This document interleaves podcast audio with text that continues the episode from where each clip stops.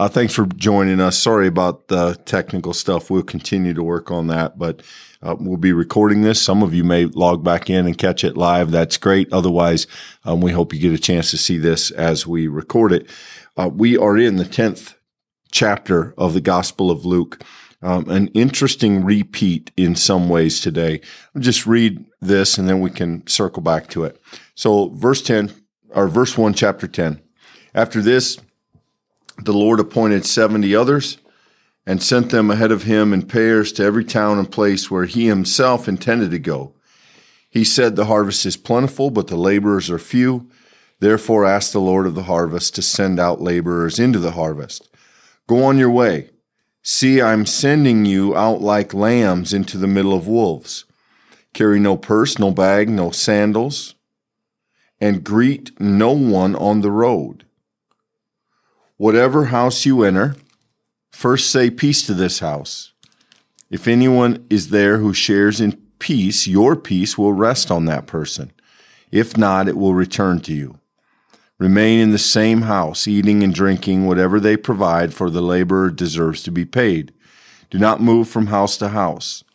Whenever you enter a town and its people welcome you, eat what is set before you, cure the sick who are there, and say to them, The kingdom of God has come near to you. But whenever you enter a town and they do not welcome you, go out into the streets and say, Even the dust of your town that clings to our feet, we wipe off in protest against you. Yet know this the kingdom of God has come near.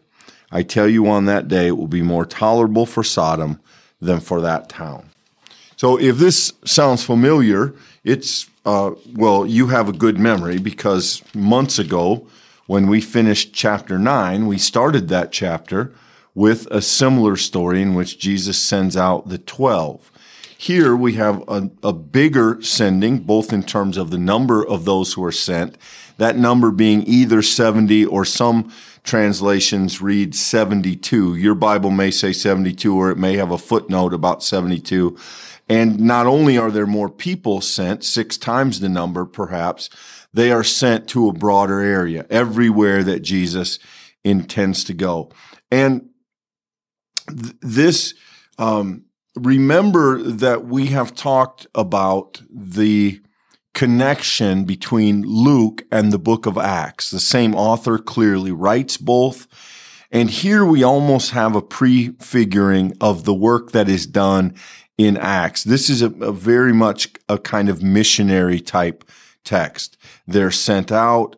They're to do evangelism. They're to take peace into the house. They're to proclaim goodness for those who believe and a, a warning against those who don't.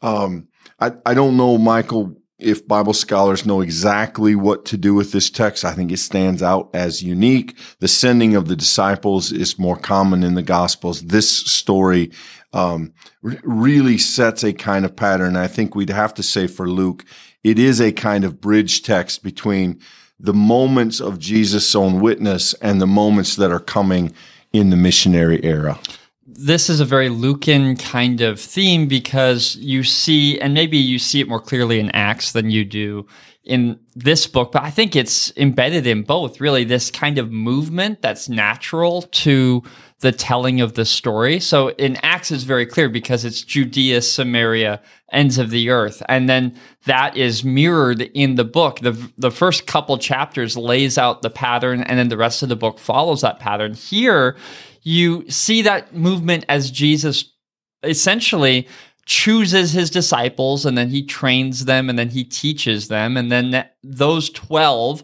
are sent out. Now today and importantly we see the 70 sent out that this being that number of people that continues to grow. That movement is i think the thing that we're supposed to see here that jesus is not stagnant. His ministry is not, you know, caught in a particular way. It continues to grow. It continues to be compelling. And some of that is what you speak of, Clint, that missional nature of the task that Jesus is sending out these 70 who are now going to go be sharing the good news that they found in Jesus Christ. And there's some really interesting notes in here. The idea that uh, the Lord of the harvest is sending out laborers. We get this image in a, a, number of the different gospels. but it's going to be difficult uh, being sent like lambs in the midst of wolves, that there's going to be struggle and challenge, but they're not supposed to come with any kind of protection for themselves as they go. No purse, no bag, no sandals. The idea of greeting no one, it's an important task. You should be out on the road.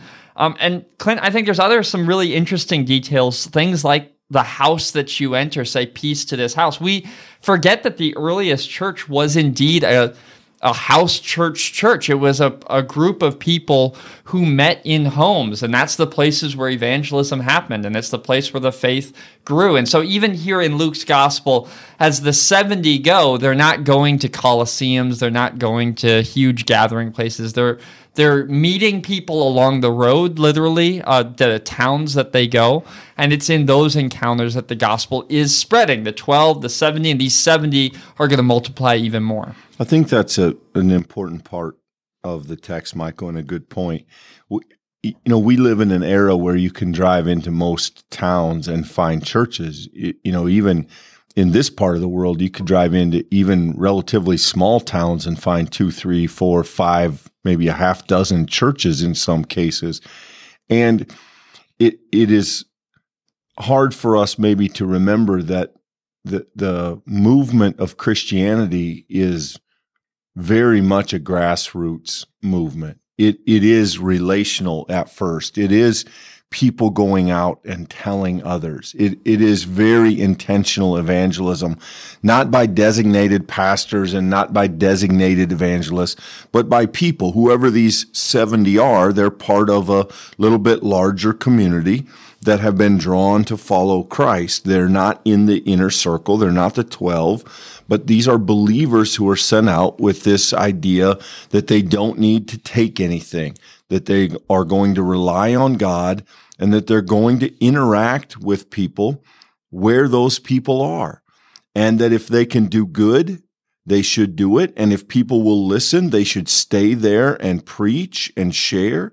And if they can't, they should move on. They should leave a warning to those people that they stand in need and, and they should go on to the next thing. And, and I, I think maybe in the era we live in that is so entrenched in Christianity being tied to buildings and churches and denominations, it's a nice reminder that the, the essence, the beginning of the gospel is really people sharing good news with other people. And uh, I think it's important to be conscious of that if we're going to understand uh, both where Christianity comes from, but in some ways, what it was what it was meant to be, how it grew, and how it moved among its its first its first world. Well, just imagine how uncomfortable of a call this is from Jesus. There's no built-in plan really for this other than the plan to move. And so here we have these folks who are going out, and the text makes it very clear remain in the same house, eat, drink, whatever they give you. Uh, don't move around.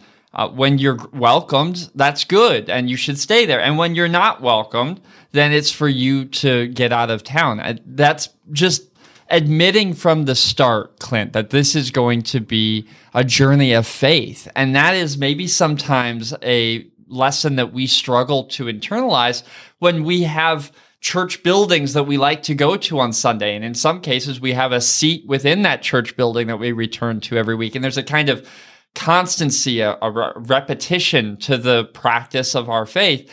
And that's not a bad thing necessarily, but it does keep us from seeing the kind of day to day, what's going to happen for the next meal kind of faith that the earliest church Christians couldn't take for granted. And it's the kind of witness and hospitality that we see being lived out by these folks as they're willing to hear the words of Jesus and they're willing to go forth and they're willing to take him at his word. That that's a beautiful expression of faith that's in our DNA in the faith and I think it's worth returning to and seeing lived out in a text like this. Probably of all the gospels which all have elements of that and and would all echo that Luke is in some ways the most missionary minded. And so we get essentially two versions of this story one with the disciples and another with this um, unknown group of 70, which may or may not include the disciples. Um,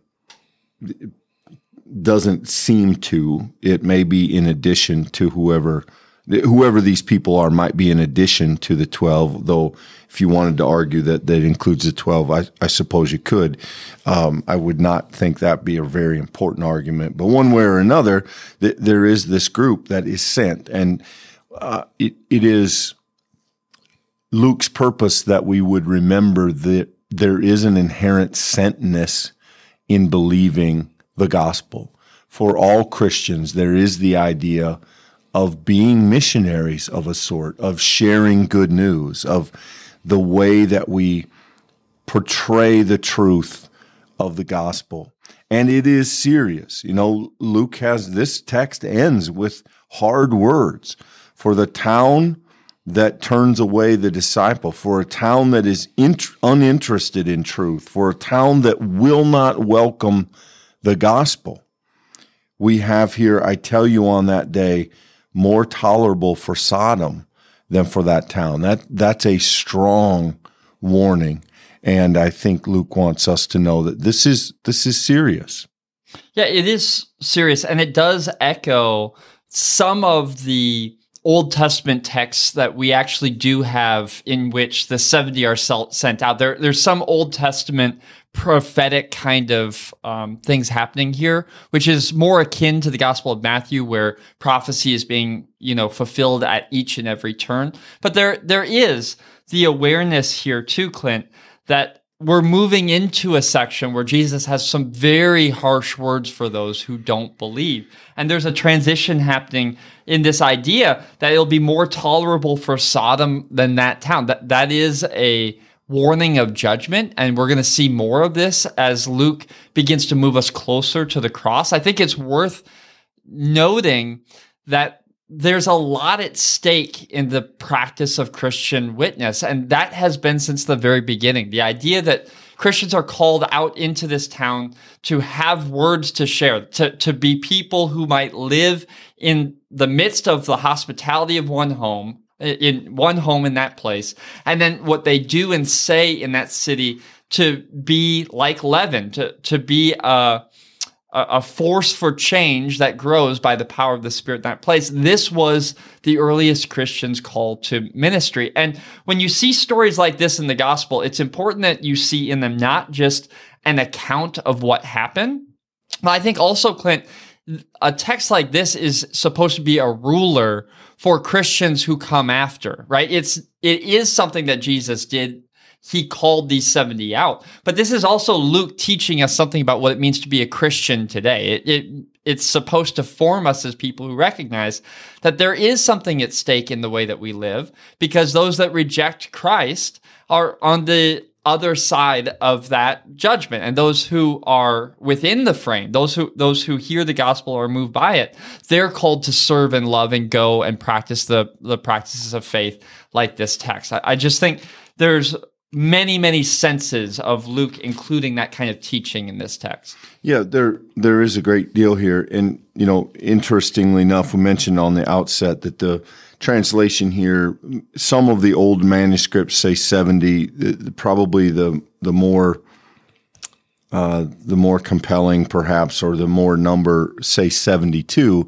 Interestingly enough, 72 was considered to be the number of nations on the earth for Luke. So again, for Luke, this idea of the universality, the, the, the gospel is for the entire world and that 70 or 72 are sent out into the known world, and that the known world then has to make a decision that disciples present the truth, and people have to decide what to do with it, and some will accept it and some will not. So, um, very much a Lucan text. This is this has kind of resonance with the book of Acts, and I think we see in it some of Luke's key themes. A, a, a helpful reminder, I hope, to all of us that from its inception, Christianity was a faith that was designed to be shared. And an expectation was inherent in the faith and remains inherent in the faith that it's not something you keep to yourself, that it is for all people to have the opportunity to make a decision about the gospel. And so, um, lots of that here today. I think it's a great summary. And I think the only thing I add to it is, and also note that there's absolutely zero surprise in this text that there will be those who reject it. It's not only true that it, it will be received and it will grow like a seed, but it will also be rejected. Luke makes it abundantly clear that that is to be expected as part of the process. And that is actually an interesting part of the faith is to expect that the gospel will not always be heard with positive ears and to know that faithfulness is to still respond appropriately in those cases. And that's really a teaser for tomorrow because Luke is only going to go further down that road with the woes for those that will do the rejecting. So that said, we're glad that you joined us here today. Sorry for the technical difficulties getting started. We will see you same time tomorrow. Until then, be blessed. Thanks, everybody.